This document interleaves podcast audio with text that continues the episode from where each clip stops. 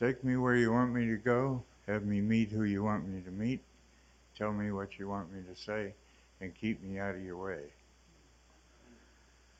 I'm Mike, and I'm an alcoholic. And if you if you don't believe it, there's some people in there that can tell you. oh boy, you know, being up here is amazing. All you hear is AA.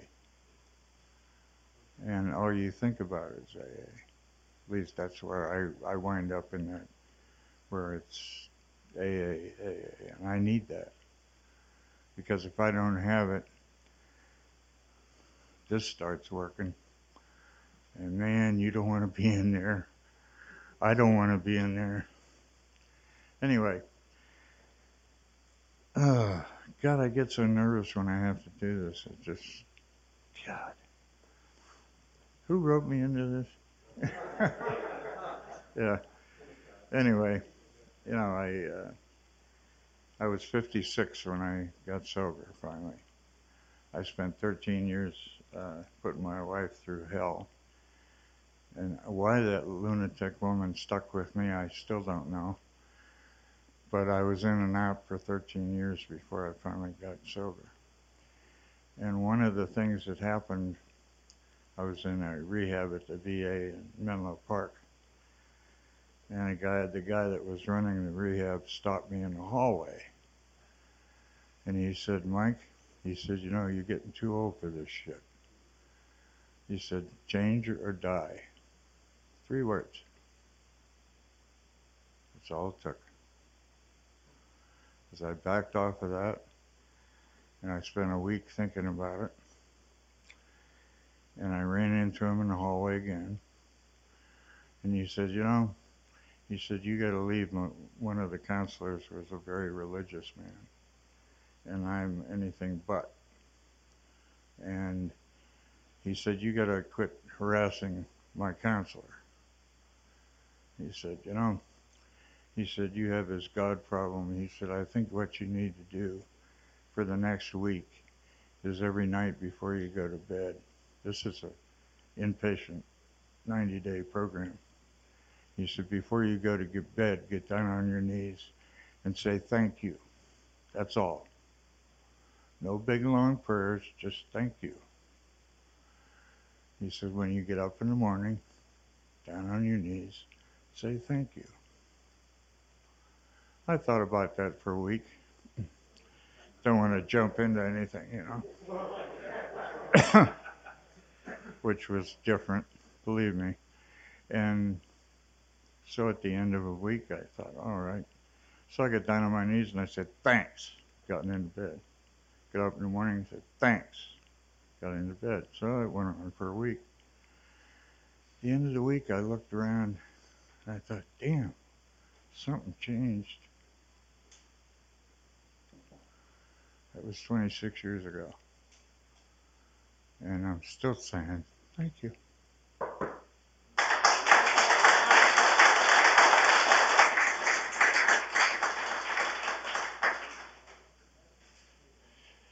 Thank you, Mike. And uh, for our main speaker tonight, we have Frank. Frank. I did say Frank, didn't I?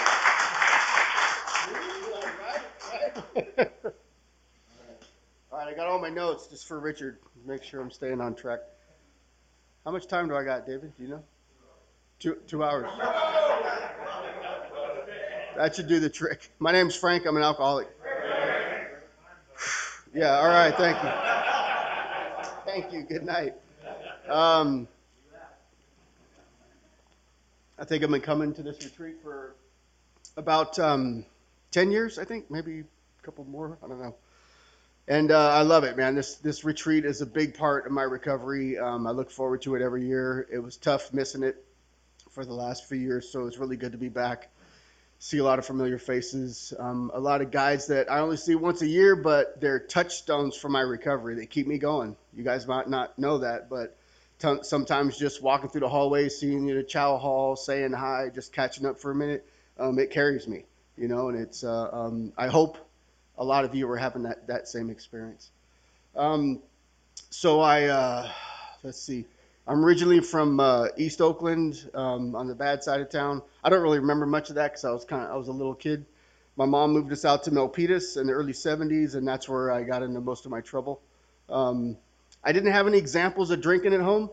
You know, there was nothing. There was nothing that was like pushing me into like alcoholism or drug addiction or anything like that. Uh, you know, mischievous behavior or whatever. But that's right where I went to. You know, it was. Um, I I was a stoner and I freaking loved it and it was great. You know, uh, you just you got to back then I could grow my hair long, man. It was great. Um, and uh, yeah, it's kind of sad, but um, so uh, you know, everything was pretty cool until I hit junior high and it was like uh, started getting into trouble. You know, going to juvenile hall for doing stupid stuff, just being mischievous and and you know getting into trouble. And uh, it wasn't until I guess around junior high I had the first real drunk, you know, where I really got freaking plastered. And um, all I could remember from that experience was impressing those older guys, man. You know, those older guys watching me and slapping me on the back while I down those two glasses of black velvet, you know, and start and then immediately threw up and passed out, and uh, you know, but impressing those guys, man, was key to me. I mean, I humiliated myself that day.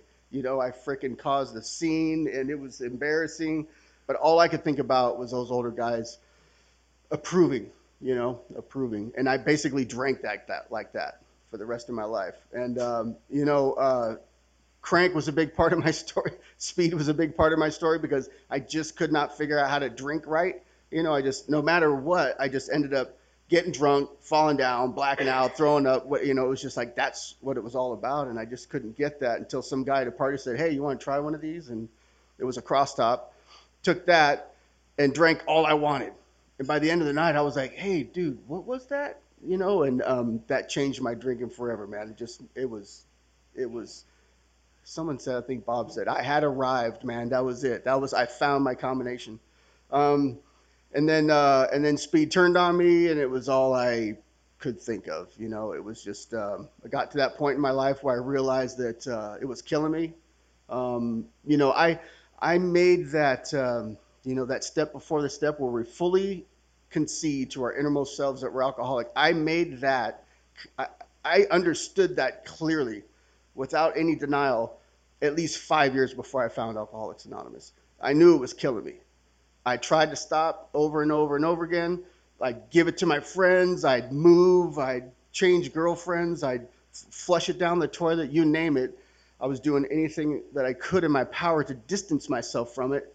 Sometimes I'd go five days, man. Sometimes it'd be five minutes, you know, and, uh, and I'm and I'm loaded again, scratching my head, going, "What the fuck? You know, why can't I shake this?"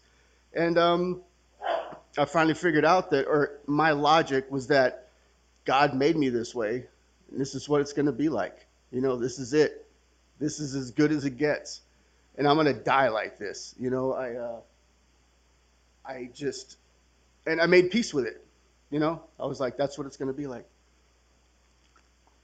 I was probably about 20 years old, still living at mom's house, going from job to job to job. And um, so my mom went screwed up and got sober. I didn't know she was an alcoholic, but uh, she was trying to get the town drunk sober, taking him to meetings, picked out a sponsor, gave him a big book. And um, while she was doing that, she caught alcoholism. You know, she uh, he didn't stay sober, but she did, and um, and so you know that really screws up your drinking when you're sponging a place to live off your mom and you're an adult, you know, and she gets sober and all of a sudden she's home every night after work. You know, we're at the table having dinner. Hey Frank, you got a job yet? Hey Frank, why are your eyes all red? Hey Frank, did you go to sleep last night? Hey Frank, you know, and I'm like, fuck, who is this lady? And what'd you do with my mom? You know, and um, so it started coming on that, you know, I know what you're doing and it needs to stop. You know, you can't live like that in my house. And I told her, well, you know what? If you can't handle your drinking, that's your problem. You know, I'm fine, you know, living in her house, not paying rent, getting fired from every job that I get because it just doesn't fit around my drinking and using. You know, it doesn't work. I, I need to be able to disappear for three days and come back when I'm good and ready, you know, and, and they don't seem to understand that. So uh, she just, she said, look, kid, I love you, but if you're not going to follow my rules, you got to go. And I said, okay, sure, I'll, I'll move out. You know, she said, you got 30 days. So, uh, and she had let me off of so much shit, man. I mean, my mom coddled me for so long. I knew she wasn't kicking me out. You know, I'm like, I'm not going anywhere. So about two weeks, two weeks into it, right? I'm like walking through the kitchen and my mom goes, how you doing? I go, good. She goes, you need some boxes? And I was like, oh, wow. Like this is real. I'm out of here, you know? And man, I, I thanked her probably a hundred times for that because I crashed and burned with a quickness, man. It was like, it was, I didn't realize how much help I was getting from her until I was out on my own. I mean, it, it was, yeah, it was over it, and it ended quick. And um, so I uh, ended up in jail one more time. I was doing a bunch of like little county shit, like weekends and a couple weeks at a time and stuff like that. But finally ended up in there for a decent 90 day stretch. And I had a felony and some misdemeanors, and it was not good. You know, there was they were talking about, um, you know, next time it's going to be prison and I'm sitting in the dorm and I'm talking to these dudes and they're saying, you know what, man, you need to, you need to, you need to get, uh, can't think of the word when you get in trouble there, infracted, and uh, you need to go up to state because county sucks, the food sucks, you can't get a conjugal visit, you can't smoke here, you get a radio there, and it's like more freedom. And so I'm listening to these guys, you know, and they're telling me it's way better in prison. You just need to do these things. Okay, okay, all right, and and I understand it, and I get it, right? And I'm thinking that that's really all that I got coming because of the way shit's been going in my life. And then I got my mom on the phone who I'm calling collect, you know, every couple nights, and she's telling me Alcoholics Anonymous will save you and it's if you know freedom, happiness, joy, no drinking, no drugs, you know. And I'm like I can't even imagine that. I I it's a fantasy. You know, I mean, what she's talking about for a person like me is impossible, you know, and I'm sitting there going, I don't know what to do. You know, I don't know what to do.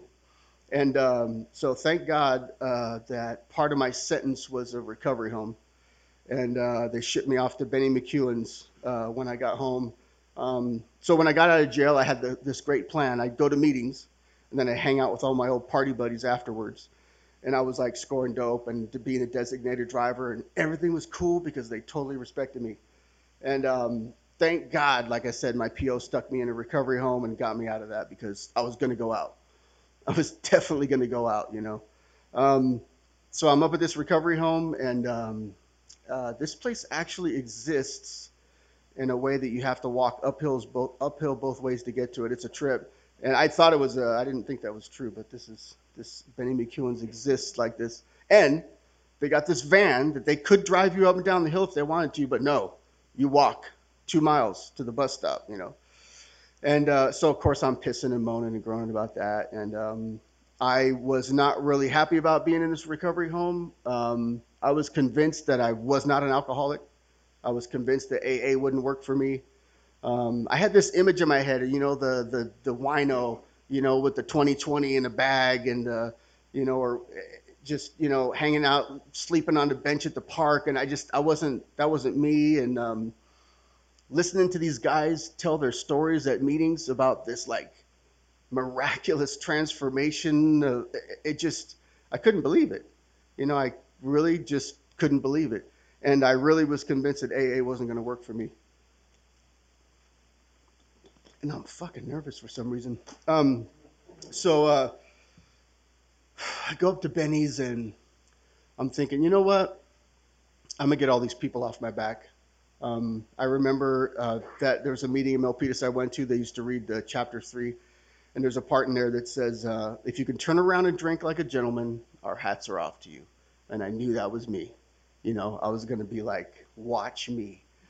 So I went up to this recovery home. It was extremely, very, very strict place. I mean, you stepped out of line, you were on the curb, and uh, which is exactly what a drunk like me needs.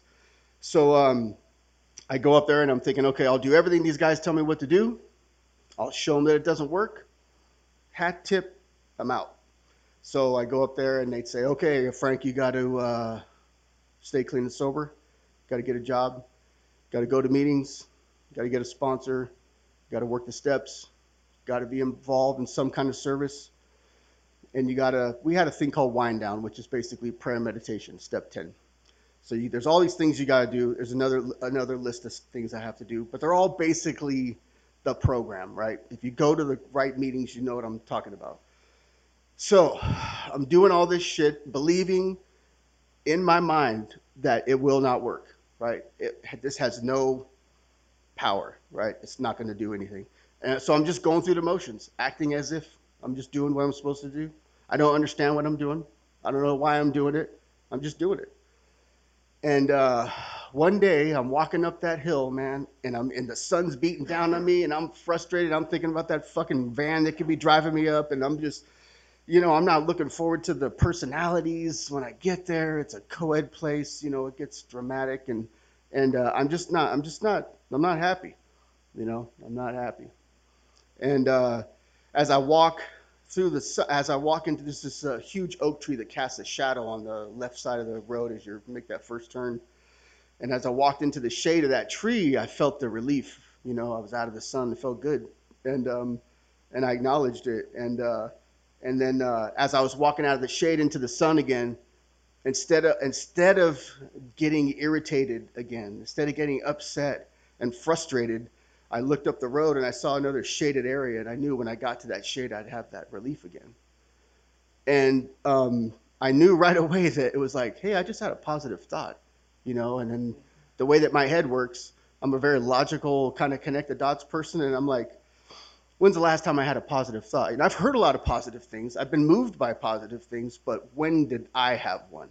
And I could not recall. I was 25 years old, by the way, and I could not recall ever. And so I said, okay, so why?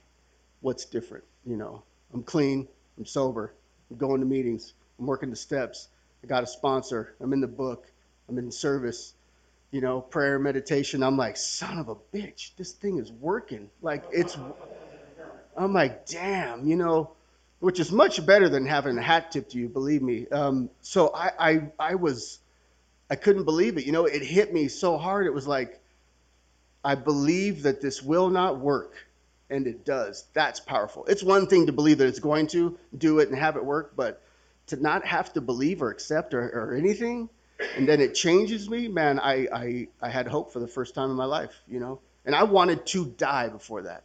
I really did, you know, and not just hope. I had faith because I I finally had something to believe in. You know, the AA program could make my life better, you know. And um, it wasn't a huge change, but it was it was definitely it was my white light, you know. It was it was a a, a, a big thing for me. After that day, I threw myself headfirst into AA. Man, you could have told me to do anything that it would keep me sober, and I would have done it, no questions asked. I mean, I I was a freaking sponsor's wet dream, man. I mean, read this book, I read that book. You know, do this thing, I did that thing because I wanted more. You know, I wanted I wanted more. So I left that recovery home with that fire. Um, I stayed there for six months. I left that recovery home with that fire still. I basically took that plan. I just rinsed and repeated. You know, I just kept doing it. I've been doing it for 30 years. You know, it's just it's it's there's nothing new that I've added. Um, it's that same thing. I just keep on doing it. Um, I sponsor other men. I'm involved in service. Uh, I attend meetings. I do retreats. Um, you know, I'm happily married to a woman that's in the program and uh, you know i there are a lot of things that so there's some kind of special things that have happened in my recovery that uh, i would have completely missed out on if i relied on my logic. And um, and i have a problem with that. I don't know if other guys here have a problem with that but i i have a very strong like logical mind. And man you want to talk about missing out on god's miracles this the logic in here it takes me away from it every time. It's like but that doesn't make sense. Why would i do that? I don't understand that you know that, that kind of shit was which is the same reason i didn't believe that aa wasn't going to work for me. Because it didn't logic out. It didn't make sense you know? Because it's a spiritual program. It's not a logical program. And so to prove it i wanted to share some stories with you guys um, of very, very important, significant things that happened in my life and other people's life that if I would have relied on my logic, if I didn't follow God's plan, if I didn't pray and listen and take direction, I would have completely missed out on. I would have completely missed out on them. So um, one was uh, that guy my mom tried to get sober, Kenny. So he was, I'm serious, this dude was the Milpitas town drunk. Like, this guy would pass out at stoplights and shit, you know, and I'd be driving by and they'd say, hey, you're not your stepdad, man? I'm, no. And uh, so this dude fell asleep and dropped a cigarette butt in the couch at my house when I was a kid. And uh, I was probably a teenager. And um, so he, and then, so my sister wakes me up. The house is on fire, you know, smoke's everywhere. So we get everybody out of the house and we're out on the uh, lawn and I'm dragging out the couch that's on fire. And uh, my mom goes, Where's Kenny? I say, Fuck Kenny. You know, he's probably the one that caught the couch on fire. And she goes, Frank, go get Kenny. And so I go back in the house and uh, I find him. And this guy is laying on his back with his freaking robe open, you know, butt ass naked with a smile on his face. And I'm just like, Son of a bitch, man. So I fire him and carry him out. I throw him down on the lawn, you know, and it gets a nice thud. And uh, my mom's like, Frank, and, you know, and, uh, you know, kind of fast forward, I lose track of this guy. He never gets sober. My mom does. And uh, about, uh, so I get sober when I'm 25. My sponsor goes to this retreat every year in San Juan Bautista. And um, he's like, you got to start coming to this retreat. And my logic kicks in. Doesn't make sense. I don't like retreats. You haven't been to one. You got to go. And I'm like, by this time, you know, I know I just need to do what my sponsor tells me. And he's a big ass scary dude too, so I gotta do it anyway. So I go to the retreat, same attitude, man. This doesn't make sense. I don't like this.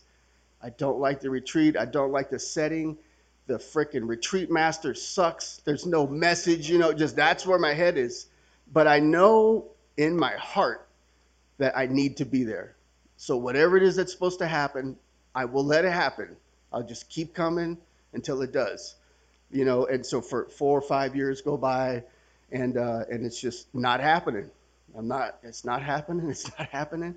And um, one year I show up and uh, they screwed up my bed, and so I don't have a place to sleep. And they're like, uh, "This is probably ten years later." And um, I tell them, "Hey, I don't got a bed." Oh, just go find one, Frank. Don't worry about it. So I walk around. I'm looking. I'm looking. Find a bed that's undisturbed. Put my stuff down. Go to the first group, and um, I come back after the group. I walk into that room, and the dude sitting down near the bed is Kenny. Kenny with with 60 days sober. Yeah, and I'm like, Kenny, and he goes, Frank, and then he goes, Don't hit me, man, don't hit me, you know, and I'm like, and I'm like, Holy shit, dude, and uh, so I, I didn't know he was only 60, 90 days, whatever it was, but we spent the whole retreat together and um, of course I forgave him. You know, I mean, I, I felt for him, man. He's he's a drunk like me. I totally get it now, right? And uh, so we spent the whole retreat together. We caught up. I mean, uh, he'd been struggling for a long, long time. That guy had been struggling for a long, long time, and uh, and I prayed for him, and we we really got to be able to connect. And um, uh, he, but what the last day when I left, he said, "Hey, man, could you do me a favor and give this card to your mom?" I said, "Yeah, sure." So I took it home and told her the story. She's like, "No shit, I'm glad he's sober," you know. And um, a few days later, she tells me, "Son of a bitch, that card was an amends." You know, Kenny made an amends to me, and uh, you know what? When you see him next year, please tell him that I forgive him, that, and I'm just really happy that he's sober, and that's all I ever wanted for him. And uh, you got it, mom. And um, before I could get to that retreat, uh, my mom passed away. So um, the woman that got me sober, you know, that she's the one that drug me out of the fire. And um, but I got back to the retreat.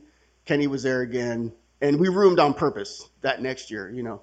And uh, he said, "Hey man, did she get the card?" And I go, "Yeah, she got it." And she, t- I told him, you know, what she said, and he got a big smile on his face, and we hugged.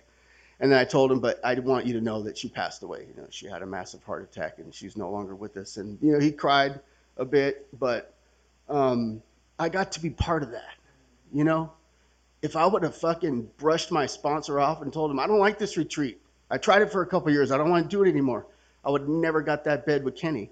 You know, if I would have got frustrated about my room and insisted on the number that I registered under, I wouldn't have got to meet Kenny like that. You know, I mean, there's just a lot of things that if when I just relax, man, and just let God do with me what He needs to, I get to be part of these things. You know, my logic will never take me in these directions. It never has, and I don't think it ever will. You know, so I've learned to listen. You know, to listen and and and let myself be guided, and not to let my logic override that. You know, it does not work all the time. I, I really, really like my logic. It makes me feel happy and comfy and, you know, and less fear and all that shit. But, but it never uh, gives me anything that I need. And you know what it does? It doesn't give other people what they need, you know? And, and I, and I'm really grateful to be, to be part of that, you know? Um, I'm really grateful to be part of that. Um, I think I have a, f- I think I have some more time for one more. So, um, so, uh, well, by the way, I lost track of Kenny. I hope he's still sober, but he stopped coming to the retreat, and but I think hopefully that he's okay. Um, all right, so that last time I went to jail, um, I'm standing in front of a judge, and uh, so he sentenced me to 90 days, puts me on probation, all that stuff, right? And then uh, while I'm in jail, I just uh, I find out that they have a high school. Um, you can get your high school diploma. They have a high school diploma program anything to get me out of that freaking dorm, I'll do, right? So I go, I'm working on my high school credits. And um, uh, when I'm getting ready to get released, they tell me, hey, you can transfer these to the Milpitas Adult Ed, which was right down the street from my mom's place where I figured I'd be staying. So uh, got out of jail, kept that going, got my high school diploma. And my teacher at the time knew that I was in the program. So she goes, uh, you know what you should do? You know what would be cool? Would you like to speak at the graduation? And I said, No. and she said, Would you like to speak at the graduation? And I'm like, Yeah, okay, okay. So um, another example of just doing what I'm told, right? And uh, so I go, Yeah, yeah. She talks me into it. I write a speech. And she goes, You know it'd be great?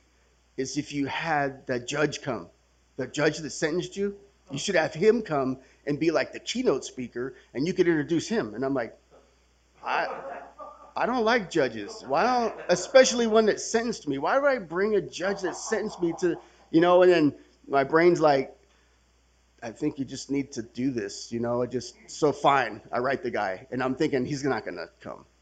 Writes me back a letter and tells me, "Congratulations, you are a productive member of society. I'm so proud of you. I think this is a wonderful accomplishment. Congratulations on graduating. I would love to speak there." Fuck, you know man, what the fuck? So I tell my teacher, and she's like, yay! And I'm like, yay, you know. So I get so, so we plan it out. I'm writing my speech. I get so freaking ill from stressed out, from being stressed out that I'm sick the day of, you know. Kind of like what I'm, kind of like what I did right now today. And um, so he gets up there. So I introduce him, and he gets up there, and he introduces the beginning of Proposition 36.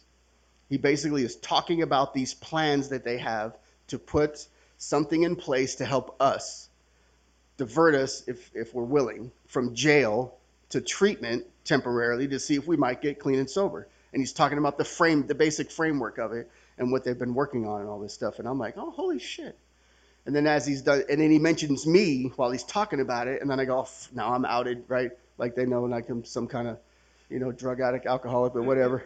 And um, so he finishes, he sits down, and, and we we and we tell each other we'll stay in touch. So we exchange numbers, and then every now and then we, you know, well, uh, I'll send him a letter usually. Change jobs, got a promotion, I'm still sober, big milestones or whatever. And uh, one day I get a phone call at my desk, and I was eight. So it's my eight, eighth uh, AA birthday. And um, I don't recognize this person, but he goes, Happy birthday, Frank. And I'm like, uh, Thank you. And he goes, uh, You don't know who this is, do you? And I go, No, but I know you know who I am if you're calling me today. And he goes, uh, I think I can say his name. Uh, yeah, he's cool. Uh, uh, this is Judge Terry. And uh, I just wanted to call and tell you happy birthday, man. I'm, I'm happy for you. I had to think, Mike, if it was okay. um, and he goes, uh, Congrat- congratulations. I want you to come down to court and see what we're doing down here. It's pretty, it's pretty awesome. And I go, all right, cool. I'll, I'll come down. And uh, a few weeks later, I finally get a chance. I roll down to Terraine Drive where they they have drug court. I sit on one of I sit on, on one of his sessions, and I and I pass the bailiff a note to let him know I'm there. And um, a guy stands up that they're going to remand because he didn't do what he was supposed to do. The guy's standing up, and then the judge goes, uh, "You know, I gave you a chance, and you screwed up, so we're going to remand you. But you know, real quick, is Frank Delgado still here?" And I'm like, "Oh, what the hell?" So I stand up, and I happen to be standing right across from this kid. Right, I'm in the other section, right across the aisle from him. So the kid's looking at me, and he starts ta- talking about how Frank Delgado came to me just like you came to me, you know, so many years ago, but he decided to do what he was told and suggested, and yada yada yada, talking about my career, my sobriety, and how involved in I am in AA. He said, I hope that when you get out and you come back through here, that you take this seriously next time, and you can have, you know, what this man has, maybe more. And yeah, and um, so that that was over. I felt like terrible for that guy, but but uh, but I get it. I get it. I was that guy, and um, so uh, we so he, we're all done. Everybody leaves, and he goes, "Come on back, man." And I'm like, "Like back there?" And he goes, "Yeah, like to the chambers." And he's all he's all, "Yeah, come on." I go, "Fuck, this is cool. I'm only going that way, right now. I'm going that way." so uh, he goes, uh, so we walk back to his chambers, and um, and he goes, uh, so we talk about what happened in court, and it's really, it's really cool. It's a really great thing that they're doing, and and uh, he goes, you know, I, I got something for you, and so this judge will give you a chip. If you make a milestone and you're in the Prop 36 program. He'll give you a chip, and I so I thought that's what he was going to do, give me one one of those chips, and he opens up his desk and he pulls out a gold and silver eight year chip, and I go, wow, like he got me a chip just for me, right? And as he's putting it into my hand, he says, uh, "My sponsor gave me this when I turned eight. And I want, yeah. God damn you, Richard. I was gonna muscle through that. Uh, but yeah, that's what I, that's what happened, dude. I just I, I, I tried to back away. I was like, no, dude, that's I mean, it's cool. And he goes, no, no, come, I, dude, I'm really really proud of you, kid. I really am and I, and I want you to have this. And he sticks it in my hand, you know, and I'm just like, fuck, I don't deserve this, you know. It, it's just everything in my being is like, I, you know, I don't deserve this, but here this man is telling me, you do, you know, you do, and uh, we're walking out of that courthouse, and um, he puts his arm around me as we're walking out, and he goes, uh, "You ever gonna make an honest woman out of Linda?" And I go, uh, yeah, yeah, yeah, we're going to get married. Yeah, we want to get married. And he goes, well, you know, I am a judge. I'm like, wow. so it hits me. It's like, the, so the guy that puts me in jail is going to marry. Wow, that, I go, uh, wow, man, uh, let me talk to Linda about it. Let me talk to Linda about it. So we talk about it. She goes, hell yeah. Hell yeah, let's do it. Let's do it. So I mean, you know, I I would have missed out. So here we're standing up there in front of all our friends and family, and here is this judge that I have stood before, right? Getting sent. Thank you. Getting sentenced to 90 days in jail, telling me you come back here again, you're going to prison, and now he is just joining me in marriage with this woman that I love, and witnessing a life that is just a miracle to me, you know, and um, and getting to be part of that, you know. And he was expressing to me over and over again how grateful he was to be part of it, and um, and uh, that the fact that he gets to see that kind of full circle, right? He got to see me at my worst, and he's getting to see me when I'm in a better place. And um, I could have missed out on that if I would have resisted the instructions from the people in jail, my teacher, my logic, you know. Um, and uh, I'll be forever grateful for that. I mean, we're still in touch. I love that man, and um, and uh, I love that I was uh, able to be part of that. So uh, I think that's it. I've been yammering for 30 minutes. I just really wanted to share those stories with you guys because um, I truly believe that we are part of something much bigger if we let it happen. If we let it happen. If we don't try to reason this shit out or try to make it logic logically fit, um, we are part of something bigger. And, and yeah, like I say, if we just let it happen, I think um, there's just a lot of miracles that we can be part of. And I'm truly grateful for being able to be part of that. So thank you.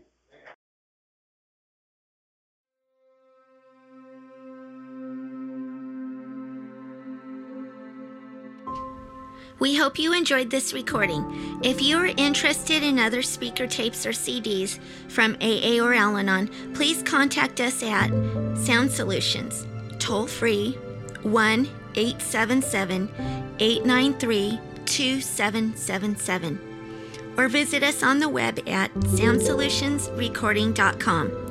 We are also available to cover your recording and sound system needs. Thank you for allowing us to be of service and carrying the message.